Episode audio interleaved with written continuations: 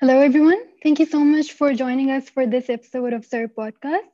I'm Ghada Qureshi. I'm the Communications and Outreach Associate at CERP. And today we're here to talk about a very dire topic that is childhood stunting in Pakistan. And for this, we have our guests, Dr. Agha Ali Akram and Dr. Hina Khalid joining us. Um, Dr. Agha Ali Akram is an assistant professor in the Department of Economics at the Lahore University of Management Sciences he received his doctorate in environmental economics and master's from Yale University. His research explores themes in public health, including drinking water quality, mental health, nutrition, and family planning. Dr. Hina Khalid has a PhD in public policy and administration uh, from the Rockefeller College of Public Affairs and Policy, State University of New York.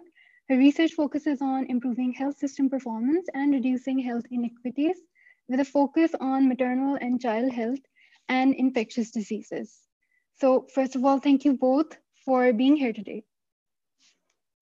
Thanks, Ghada, for having us over. Thanks, Ghada. Thanks for having us. Yeah, so they will be talking to us about their research on childhood stunting in Pakistan. So to start off, Hina, could you tell us a bit about childhood stunting? Um, how does it impact children in Pakistan and how pervasive is it really?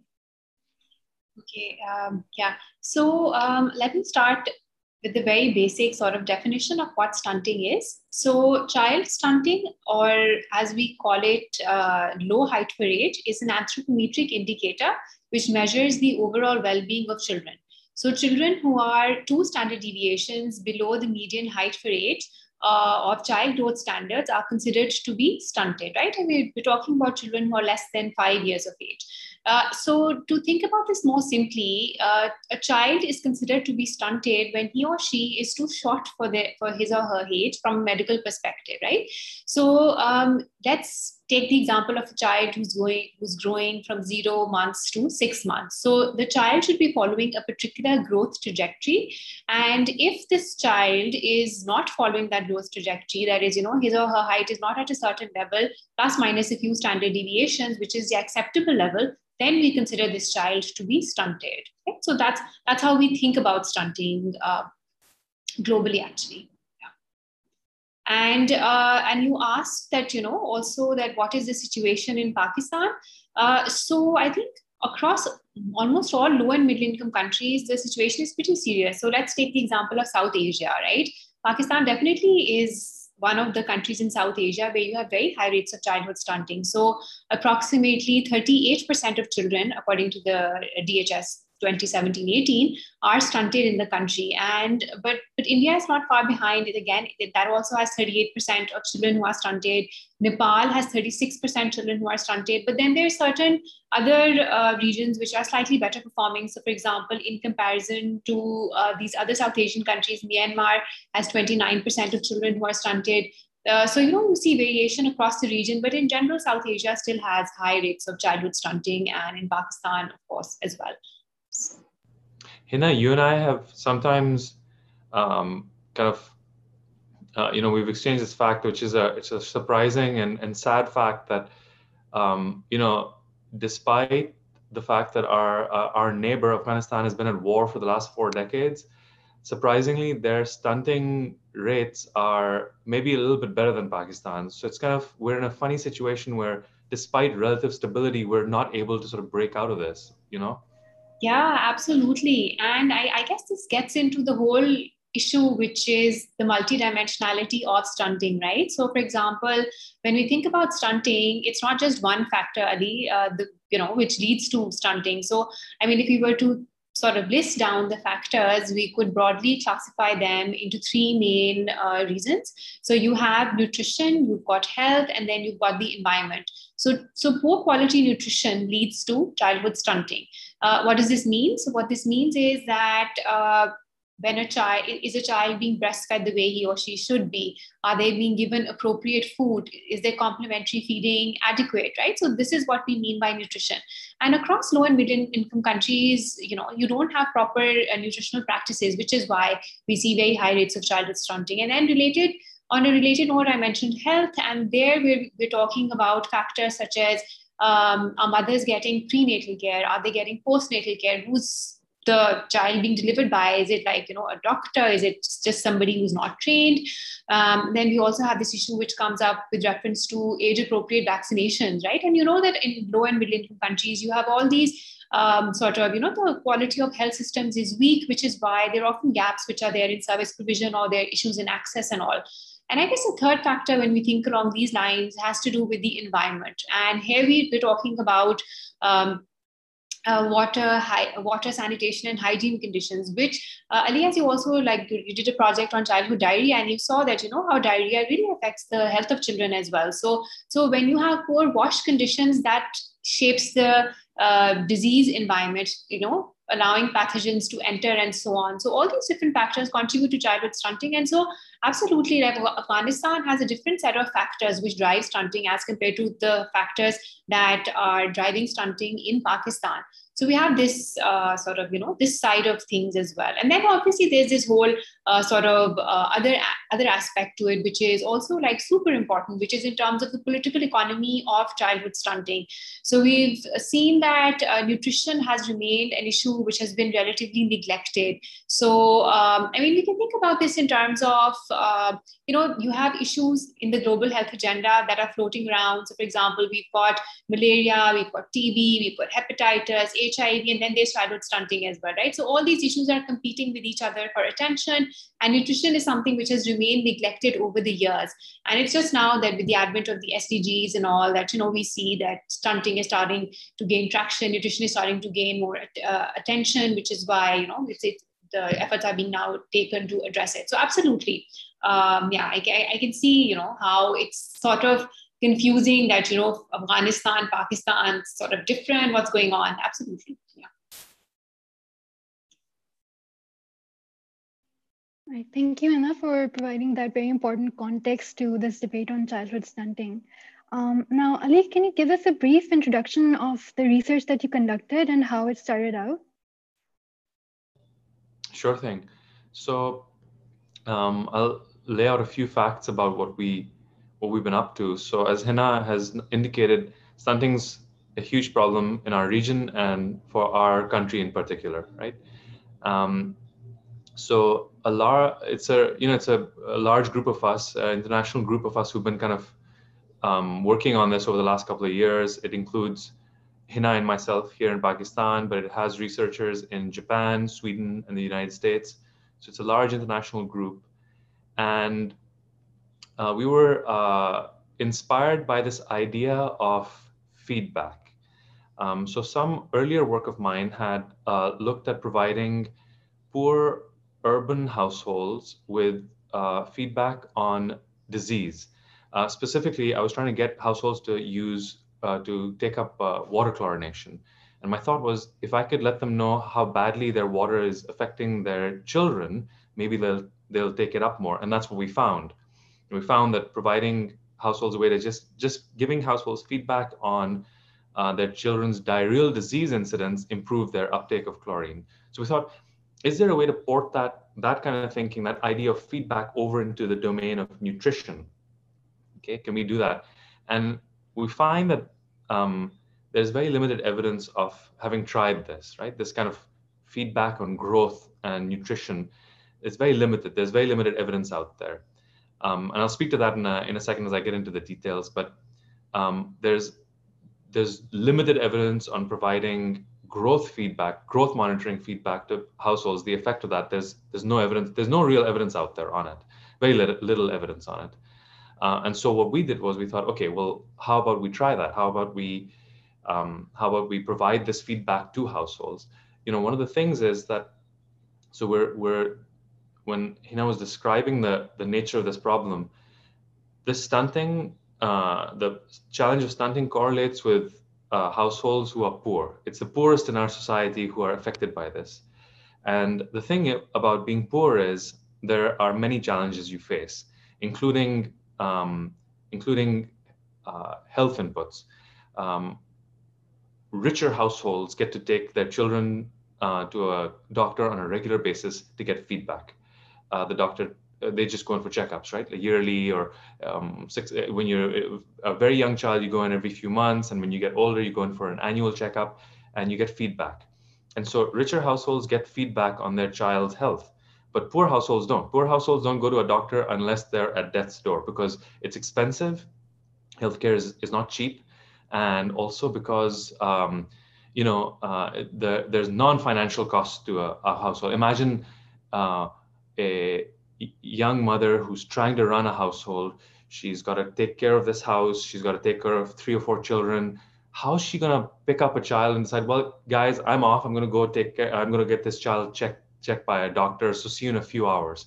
It's very mm-hmm. hard to imagine that happening. So what we did was we thought okay well there's there's this idea that we can provide feedback and maybe what we can do is we can take it to the household. We can provide this feedback in the household so we'll go to people and provide this feedback to them at their doorstep so so we did this experiment um, so we did this project in in Karachi in this kind of urban slum, and it took a couple of years. Uh, we, you know, I think the the germs of this idea, uh, you know, we, back in 2016 sometime, uh, and then we first got some money in 2019, and then it was. Um, uh, we started so that's when we started this 20, summer of 2019 we started some work. We started we did our interventional work the actual going to households and which i'll describe in a bit. Uh, that was between october 2019 and march 2020 and that's right about when the pandemic hit right? Uh, and then we then we followed up with these households in in late 2020 in october of 2020 so we had a like a couple of years of, of work in this community Right. Yeah, and I just want to um, quickly sort of emphasize the point which Ali added in terms of, um, you know, the opportunity cost of time. It's so high with all these households. I mean, uh, in terms of, you know, leaving what you're doing and then actually going to the health facility. So, so this thing that you can actually get feedback sitting at home is so important and it's so powerful and um, also like if you just think about this in in in you know in terms of our daily lives as well. So for example you know when in our personal lives or even at work if we get feedback that sort of tells us okay yeah you know how are we doing? What are the areas that we need to improve on? So this is the same sort of concept there. So it's just something which is so relatable and so simple but it, it just had to be kind of put to test here. And i think that that's really what what's driving the heart of this project this particular idea Okay, so Ali, can you now tell us a little bit about the methodology of the study? How did your research approach this whole issue from a methodological standpoint? Sure. So um, the the quick summary is this: that we provided in-home growth monitoring to a set of poor households in Karachi. We went to their homes and we provided growth monitoring to, of their children at their homes, and we did this for six months. And a year later, when we went in again, we found substantial effects on the height for age um, uh, anthropometrics of their children. Their children were taller. Okay. So that's the two line summary.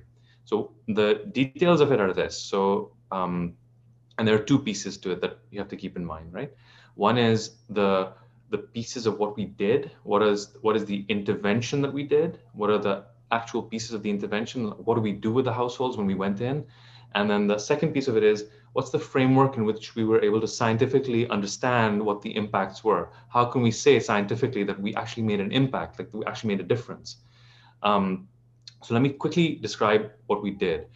Um, what we did was that we went into this, like I said, a poor um, slum settlement, and we recruited community health workers. We um, recruited people locally uh, with um, some minimal level of education and what we trained them to do was to go to a household and do a few things.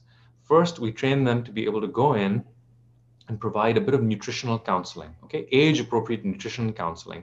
And for this, we spoke to local nutritionists and pediatricians, and we got serious advice on what is age appropriate nutritional advice, right? So, for example, at six months, you uh, often stop exclusive breastfeeding and you introduce complementary feeding, you introduce new foods. So, what are the kinds of foods that mothers can try? What's locally available and nutritious and cheap and easy to make?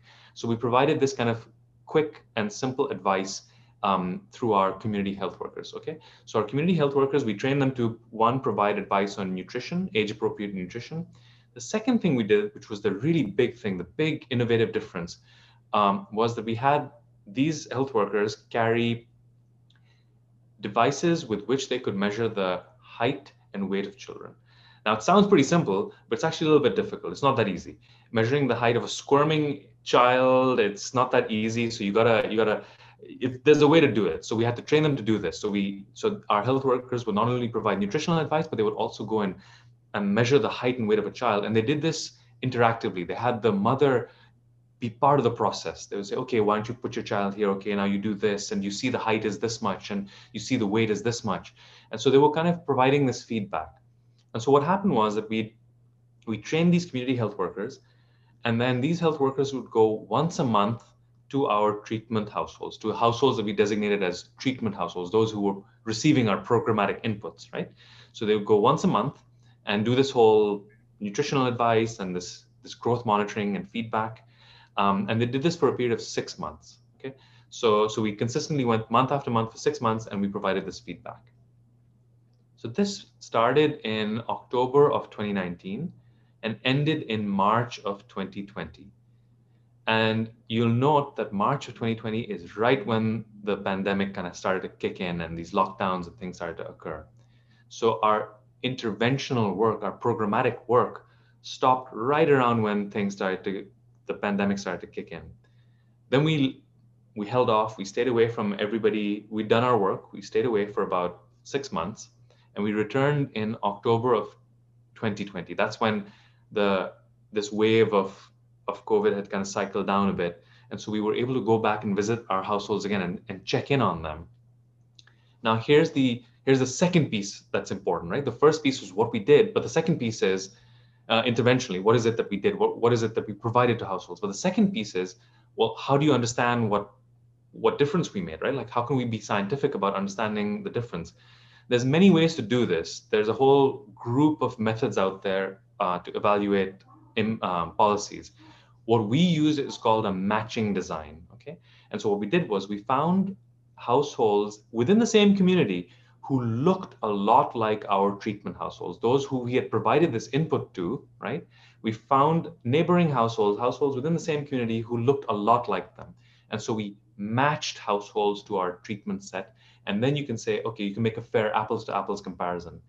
So six months later, in October of 2020, after having finished all our activity, we went and we surveyed households who were part of our program and we surveyed matched households who were not part of our program. And then we saw what's the difference? What's the difference between those who didn't get our input and those who did get our input? And lo and behold, we find a very substantial effect on the height for age Z scores of children, the measure of, of stunting, the measure of growth. We found that we get almost a half standard deviation increase in um, height for age Z score. That's that's pretty big. That's a big deal. Yeah, that's something that's not easy to move. I should sort of just add that for emphasis sake. So it, it's a pretty big finding. Right, that's very interesting. Um, and also the other thing uh, to it, uh, sorry for interrupting you, Ghada, but the other thing also is that um, having the, this result during the pandemic is especially uh, fascinating because it shows resilience, like in, term, in terms of, you know, households really responding to what, you know, what is being imparted to them as well. So I think the fact that the pandemic hit and we see that you know a certain behavior is still continuing on um, that was really fascinating for us as well. Right. Yeah that's actually what my question was as well. I was just about to ask you that you know like how did covid impact your findings? Because you mentioned that the timelines kind of matched. So th- is this how you think that it played out in the end in terms of the findings? So did you have to adapt a lot? Uh, or was no, there any resistance like while doing the research yeah, so I think that's the thing. So as Hina was saying, so there's, I think we kind of we were lucky in some ways, and we were lucky and unlucky. I mean, having a pandemic is a pretty unlucky thing. I think we can all agree. Yeah. But um, in terms of time, that our field protocols required that our our health workers interacted with households, right? They have to go to the household and sit inside the household and talk to the mother and and get her to do interact in the measurement and talk to her in close proximity. The thing is that this, the lockdowns occurred right as we ended. So we didn't need to adapt. We didn't need to change anything. The thing is that on the on the flip side, as Hina was indicating, it does potentially impact or it, uh, it does potentially modify our impacts, right? Like uh, the fact is that this pandemic has damaged the it has it's it's potentially made them poorer, right? Um, but the fact is that despite that, when we went in six months later, we found substantial gains in height. Who did get our input tells you that this is a pretty robust kind of uh, program that we have, robust to the effects of the pandemic. Great. Um, that's very interesting, definitely. And yeah, you're right, lucky and unlucky both in that sense.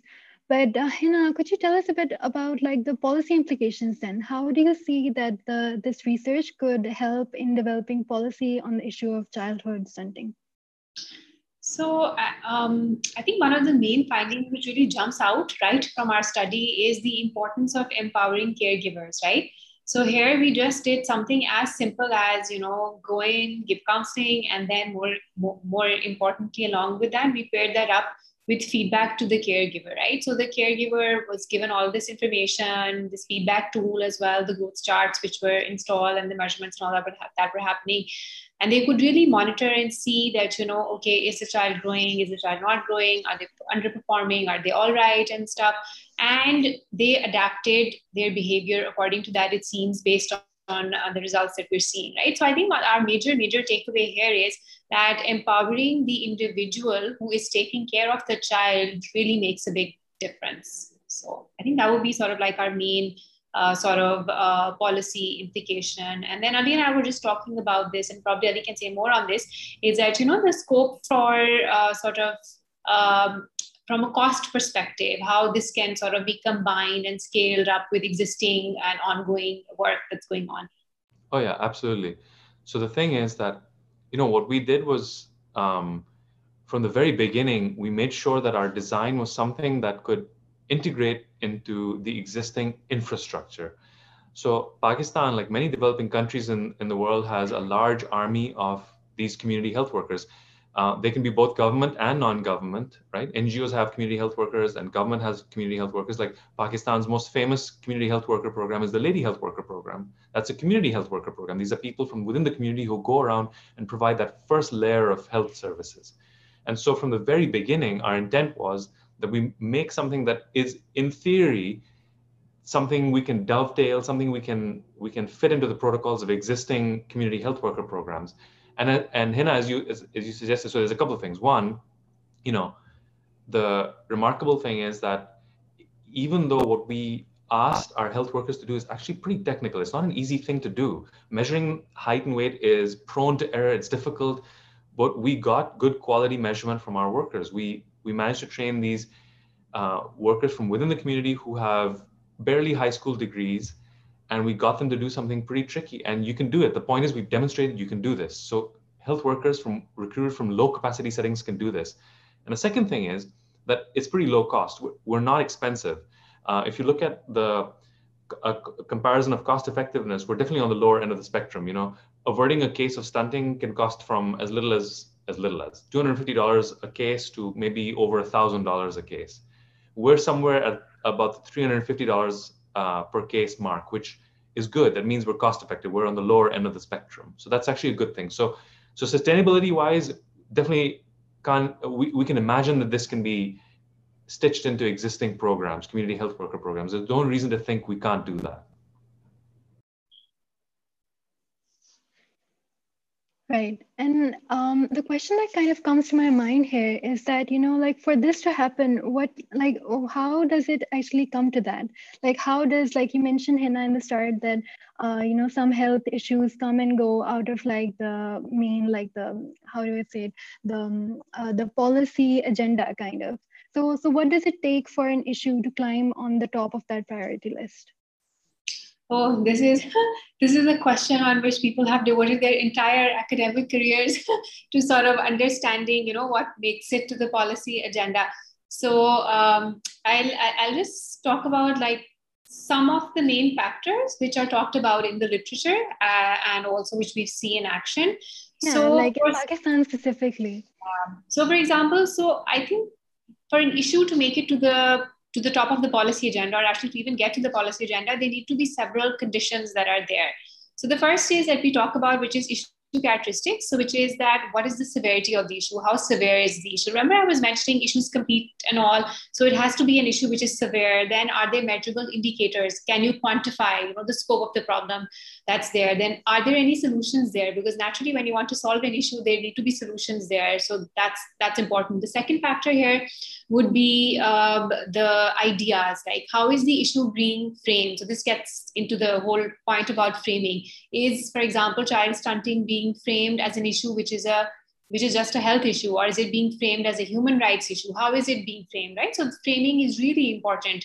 And then the third point here would be that uh, the policy environment in which the actors are operating right? How supportive is it of you know for example health or you know are they just more interested in spending on other uh, areas and then I guess the last important uh, factor here would be actor power, right? So at the end of the day, it's all about the strength of individuals who are uh, working on an issue and the networks through which they are connected, both with each other and with other actors also in the entire network. Because remember, I was mentioning earlier at the start when we were having this conversation that uh, you have uh, stunting is a multidimensional issue. So you've got health, which uh, it then you've got nutrition then you've got environment. So if you just think about how the way in which you know this economy is organized right um, you have everybody working on different areas. So how connected are they? Like how much influence are the stewards of the health issue able to exert to connect across different sectors? So i think so these are all different factors which lead to an um, sort of something making it to the policy agenda which might make you think that oh my god you know how is something ever going to get to the policy agenda but but it's very sort of doable. So for example if you take the case of india uh, there in maharashtra they uh, they really worked towards uh, addressing childhood stunting and they managed to build partnerships across different sectors and brought down stunting. Similarly in uh, peru uh, their one of their presidents uh, president garcia he had this five by five goal which was basically that we will reduce stunting uh, okay, how do I say this correctly? We will reduce stunting among children under five by 5% in five years, right? So that was sort of like a catch line, a slogan which they had to address stunting. So these are all ways in which, you know, you can garner more attention uh, for the issue. So yeah, and, and we see like, I think we were discussing this earlier as well, that, you know, the prime minister mentioned uh, stunting in his inaugural address as well. So there is attention that's being starting um, to be given to the issue and also, so we're hopeful, yeah. Hina, just right, to okay, add thank to, you. Oh, sorry, sorry. Yeah. Go ahead, Ghada.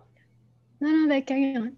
I was just going to say, uh, you know, I mean, one of the things that, um, you know, it's important to note is that there are long run consequences to, to stunting. Maybe, Hina, you can kind of just say a couple of lines about that because I think this is an intergenerational issue for us. This is serious. Our policy make it, it's, you know, it's a good sign that our policymakers are taking this seriously because I think this is an intergenerational issue. It has long term consequences, right?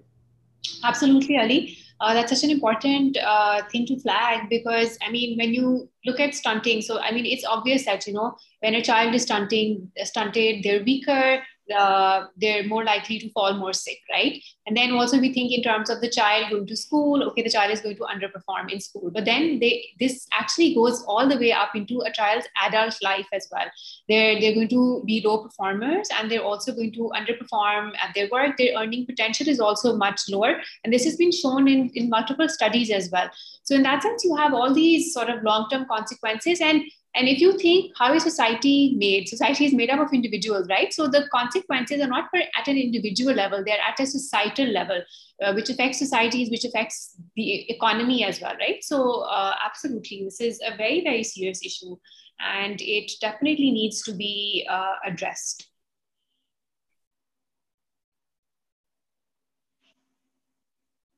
Right. And lastly, my question to both of you, um, what are the future directions do you um, think you're going to take with this research uh, in terms of scalability and how it can be expanded possibly?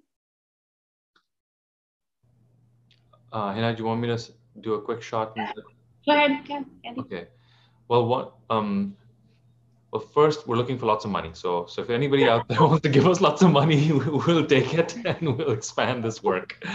Um, on a serious note, though, um, we are definitely thinking about the future for this one, right? Like we found promising results here. This is not something we can ignore. This is ignore. This is we found res- uh, evidence that we shouldn't leave on the shelf. We should do something with it, and for for an issue as serious as this. So so there's a few strands here. One, we want to understand if this is a fluke of that locality. Is it something that will work elsewhere? So one of the strands uh, is spatial. Uh, can we spread this out to more countries? Can we try it in different contexts? Will it work in Bangladesh? Will it work in India? Will it work in you know other parts of Pakistan?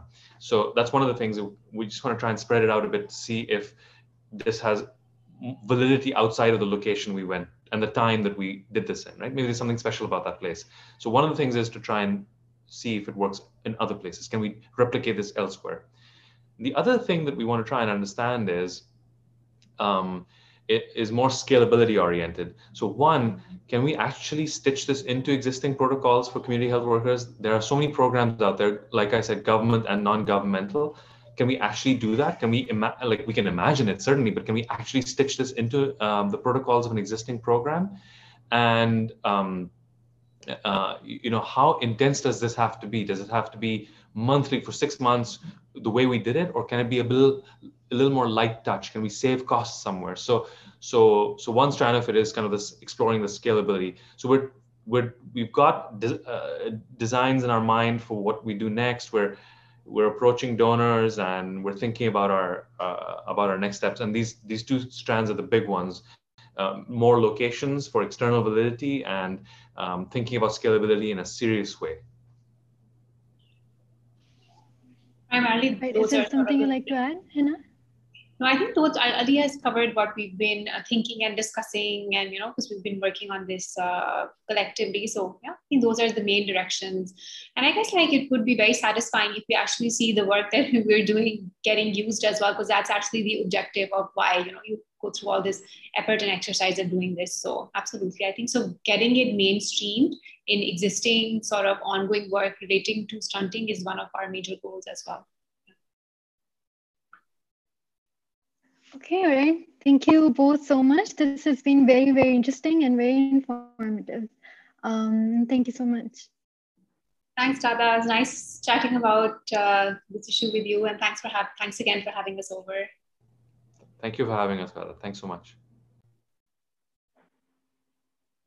yeah so we'll end here right um the recording is still going but yeah so yeah that was really good thank you so much both yeah yeah i think it ended up being nice it uh, was yeah it was good felt yep. natural too and i think uh, yeah yeah i'm sorry about the redo i just couldn't swing it somehow i, I don't know why I apologize yeah that's fine I just like I hope the editing goes fine because I haven't like done video editing and like we might have to ask someone for like um, something to like you know kind of patch those together. But yeah. other than that, it was really the discussion itself and the content was really nice. So yeah. Great. So I'll let you both know um, about um, how this turns up, and if there is a need for any edit, and like if I need any help from you guys, I'll let you know. But uh, most probably this will go up now in like um, three weeks or something, uh, because there there are a few others, and then this will go up. Great. Okay. Great. Right. Super. Thank you so much, both. Okay. Thanks, Ghada. Thanks, Ali. Thank you. Thank you, Hina. Thank Take you. care. Thank you. Bye. Bye.